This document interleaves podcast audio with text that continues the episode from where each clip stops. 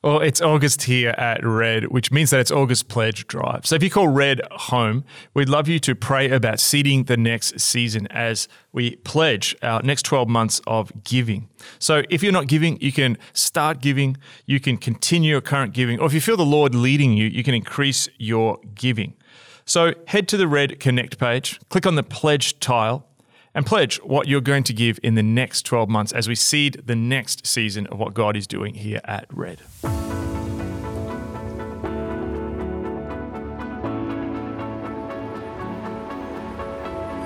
Hi, thanks for joining us for this message from Red Church in Melbourne, Australia. We pray that you're blessed by it. If you'd like to know more about Red Church or its ministries, or if you'd like to support us financially, you can find out more by heading to connect.redchurch.org.au.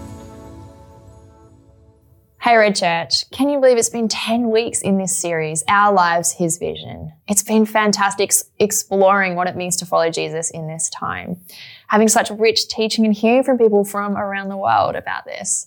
I've really enjoyed it. And if you've missed one, I encourage you to head back and listen because they all work together really nicely. But why did we do this? Why did we spend 10 weeks on this topic?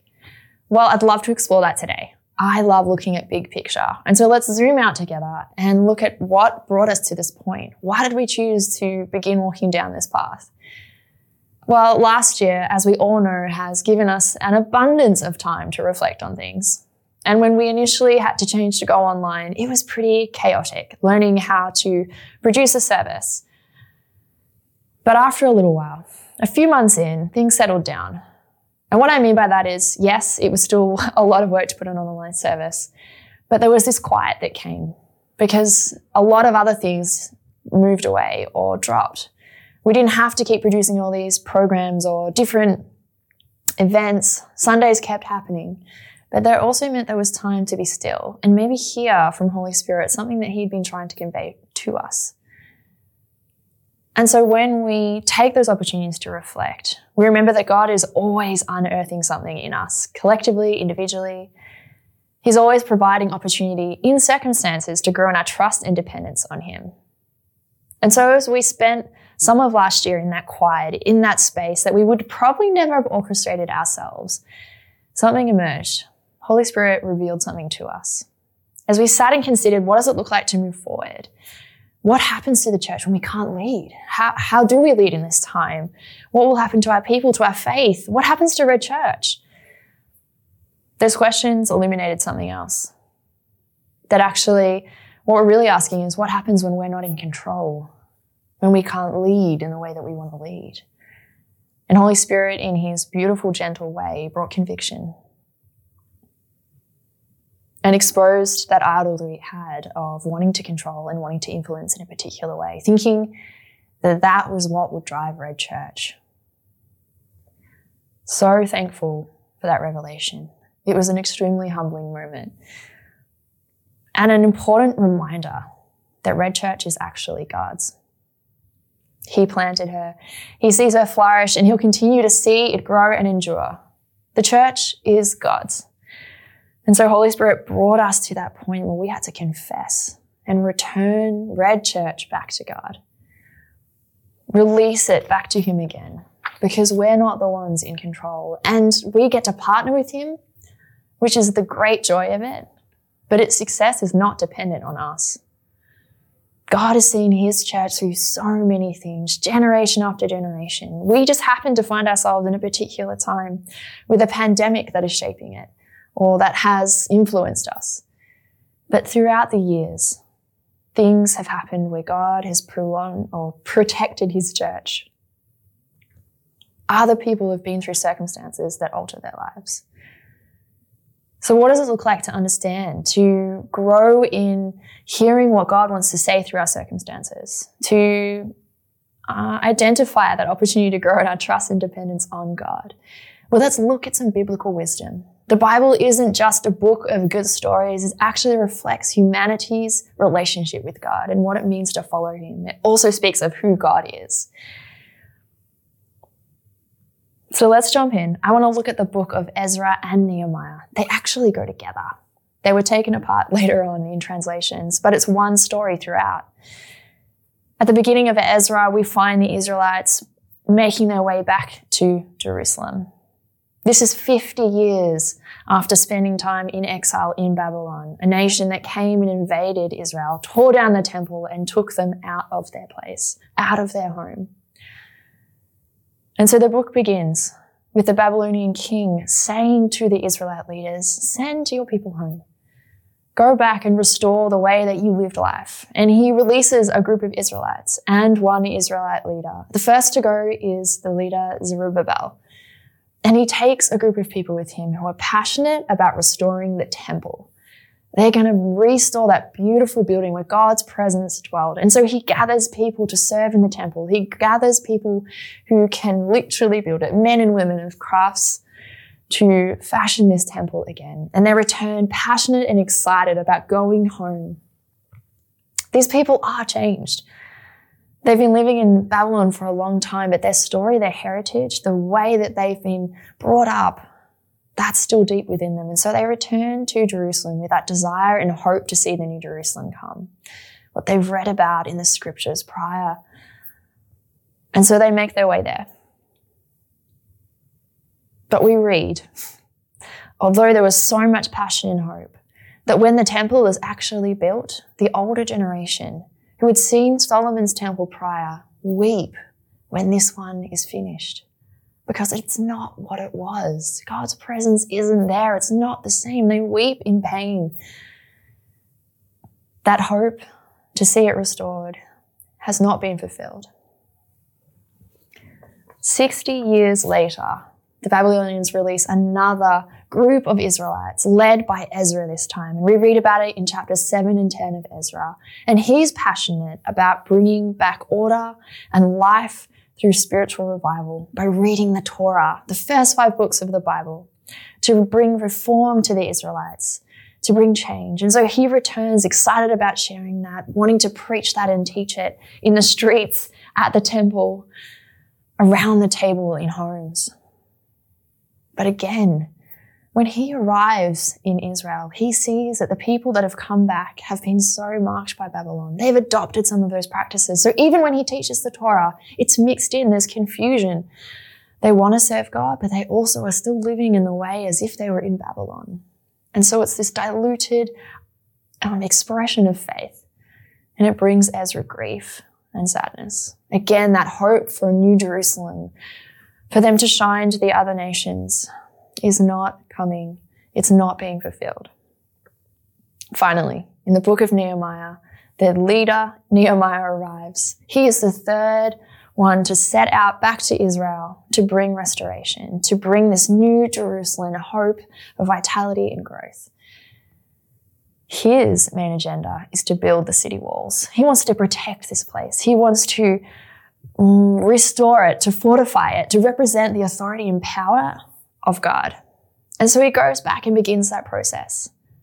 But you can tell there's a theme here. Unfortunately, he finds out that the very people that are building his walls have been exploiting their fellow Israelites, engaging in lending and selling that has enslaved them to one another. Again, this brings grief this is actually a really difficult book to read because you get to the end and these leaders are frustrated and angry and so disappointed. Their social and political reforms have not brought the change that they hoped for. They think of passages from Isaiah and Ezekiel of the day that Israel will be restored, that God's presence will dwell, and that all life will come from this place. That covenant that he gave to Abraham will be restored. But it doesn't happen. They are longing for that. Tim Mackie from the Bible Project writes about this. And he says, rather, his experience, he's talking about Nehemiah, his experience is telling the truth about the human condition. Apparently, the disaster of the exile did not accomplish the transformation of the human heart. Even grave consequences don't bring about the deep level of healing required to change the human disposition. What led Israel into exile? Turning from God, seeking other things apart from Him, forgetting that covenant that God had made with them. What led them there is actually still just as present when they return. 50 years later, after an exile, as Tim Mackie puts so clearly, even grave consequences don't bring about the deep level of healing required to change the human disposition. All those years away from home hasn't brought the change. We would be fooling ourselves, friends, to not look at this and see how it speaks to us, how we are like the Israelites. Their experience was Babylon. That was their circumstances coming back from an exile. Ours is a pandemic. But let's not get confused. This pandemic isn't what is going to bring change. That transformation, that desire to see things renewed. Pandemic has the opportunity to shape some of us in our habits. We've formed some great habits. We've learned some great things from this. Life will be different.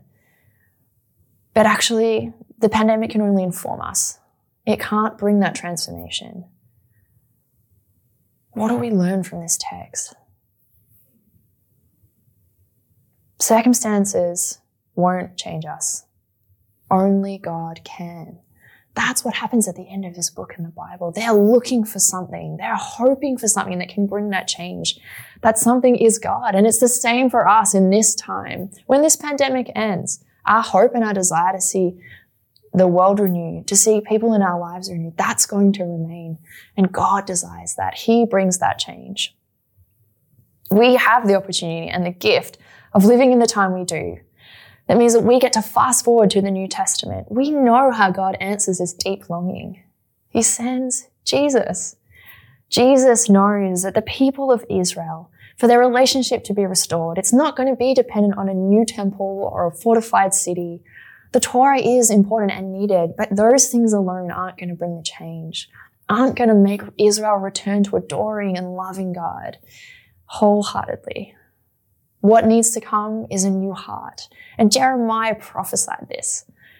He said in Jeremiah 31, it's written, I will put my law within them, and I will write it on their hearts, and I will be their God, and they shall be my people. And no longer shall each one teach his neighbor, and each his brother, saying, Know the Lord. For they shall know me, from the least of them to the greatest, declares the Lord, for I will forgive their iniquity and I remember their sin no more. Jeremiah shares this as the word of God, God saying to his people, I will give you a new heart. Things written on your lives that will speak of who I am, that will be so profound and so known that it can't help but declare who I am.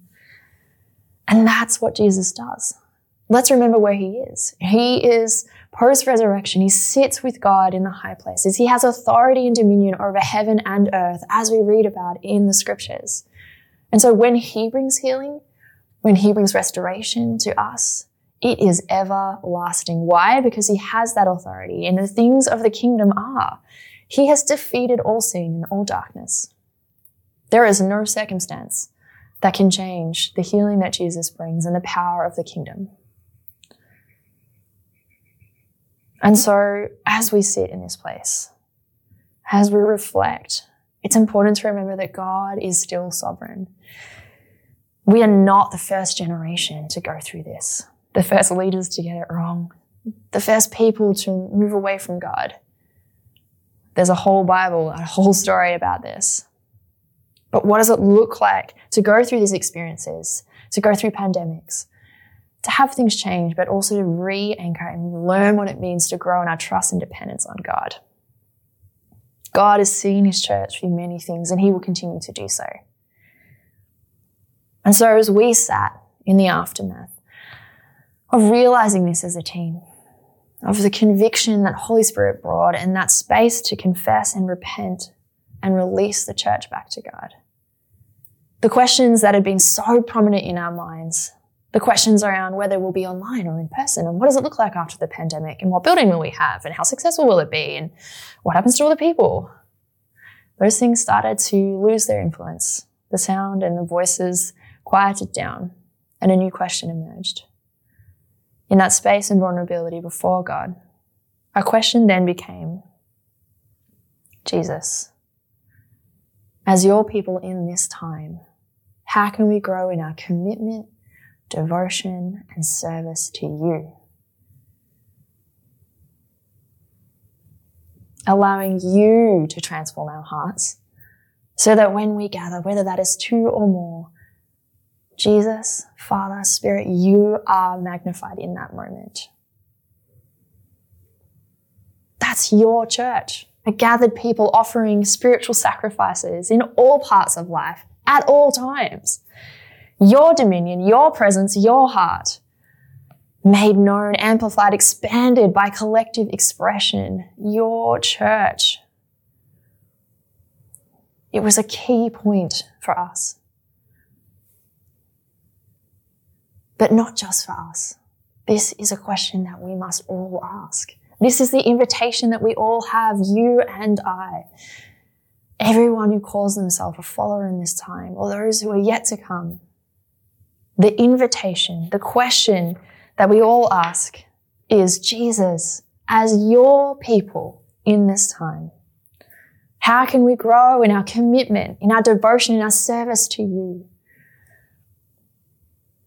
How can we grow? We allow you to transform our hearts to reflect the heart of God so that we gather, whether two or more. That is what's seen. That is what felt. That is what is experienced God's heart. We surrender all of our lives, providing space for God to bring renewal in every part, at all times.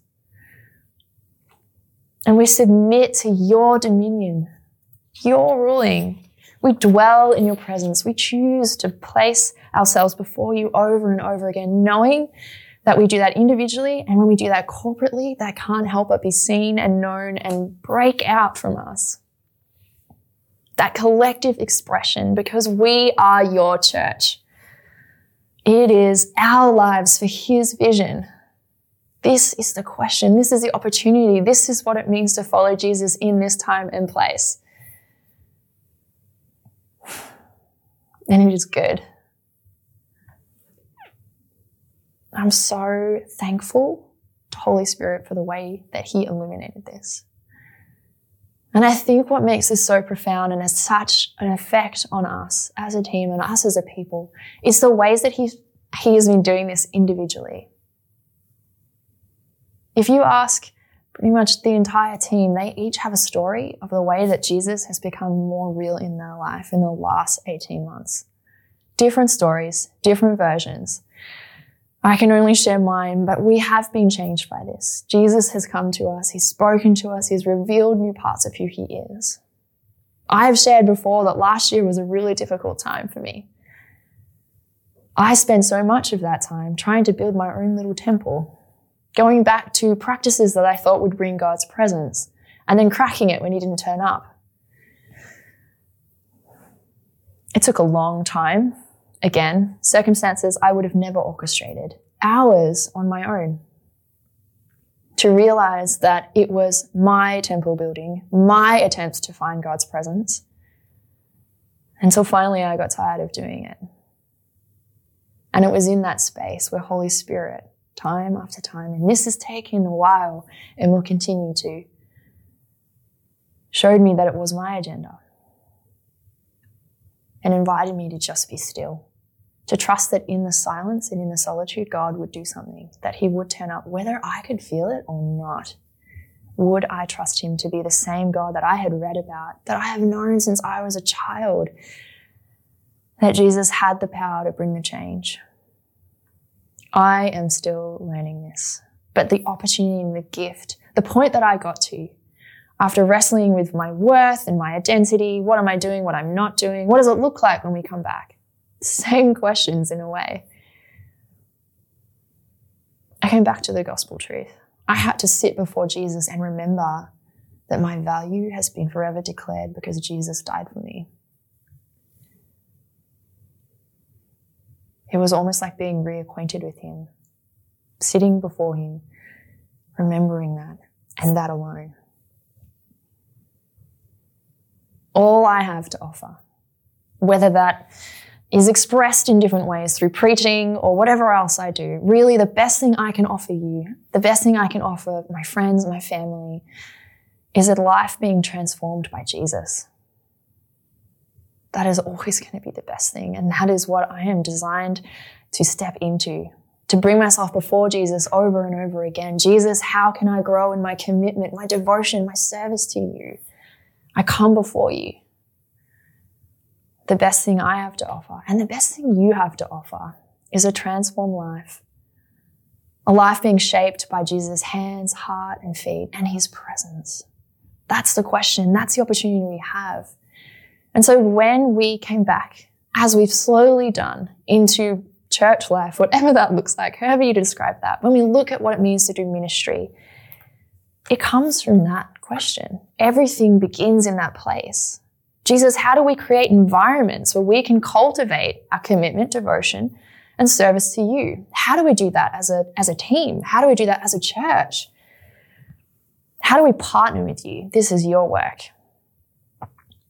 The circumstances we find ourselves in, this pandemic, that is what drives how we do it in a way.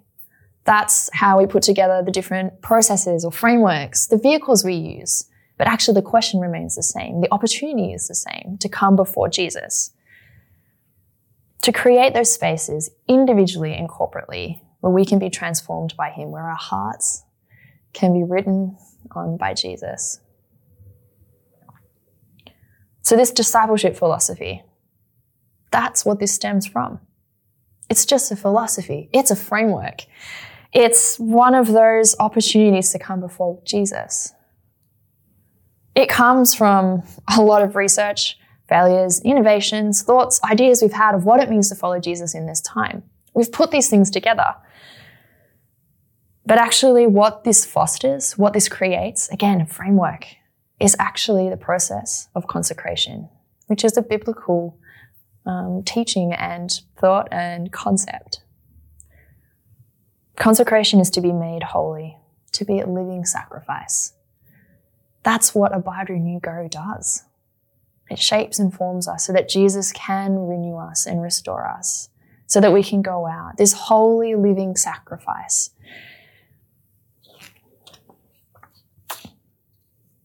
But why? Why?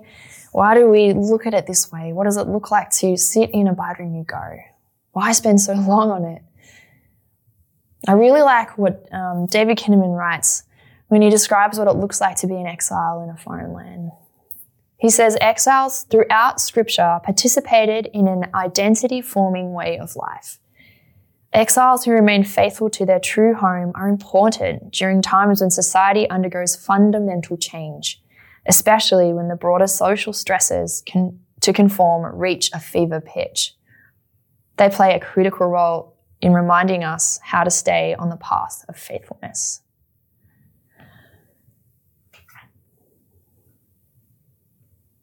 I really love the way that he pinpoints that idea that we are called to engage in an identity forming way of life. Who creates and speaks to our identity? Jesus. Why do we abide with him? So he can remind us of that, of the grace and the power of the gospel and what he did. That's an identity forming way of life. That's why we do it day after day individually. That's why we do it on Sunday. That's why we do it in our huddles. That's why we do this. I also think it's incredibly profound. This statement, this book was written, Faith for Exiles, where this excerpt comes from, before the pandemic. But aren't we reaching a bit of a fever pitch with the social and economic and cultural voices that we are facing in this time. What does the world need? People who are being transformed by Jesus as they live out this identity, identity forming way of life. Abide renew go is the way that we've put language to this. It's just opportunity to do that over and over again because we are the people of God who are designed to speak to the world around us to participate with God in bringing His kingdom. And so, looking forward, we are really excited together as Red Church to continue to grow in this individually and corporately, as I've shared, to create an environment, to create processes, frameworks, opportunities to do this together to teach others, as it says in that scripture in Jeremiah, not having to just say who Jesus is, but modeling that in all that we do, that people will encounter it. And the gift and the power of us being on this side of Jesus' resurrection is like the exiles, we use the things of the law, the, the gifts of those things, the way of life, but they're actually empowered by Holy Spirit. There's authority and, uh, yeah, change that comes because Jesus is in this. That was what they were missing, but that's what we walk out with. And so as the year goes on, as we continue to learn what it means to live in a pandemic, as we adapt and grow, we're excited about ways that we can continue to be transformed by Jesus. To do that on a Sunday all together, to do that in our huddles, to do that throughout our pastoral care, to do that in prayer and worship, in Alpha, in all that we do, in all spaces, allowing Him to transform our hearts as we surrender all of our lives so that we can be His church in this time. We are so excited for what this means, and we look forward to doing that with you and seeing the way that He will transform you as we collectively express God's heart and vision for this time. It's so good to be a part of God's people with you.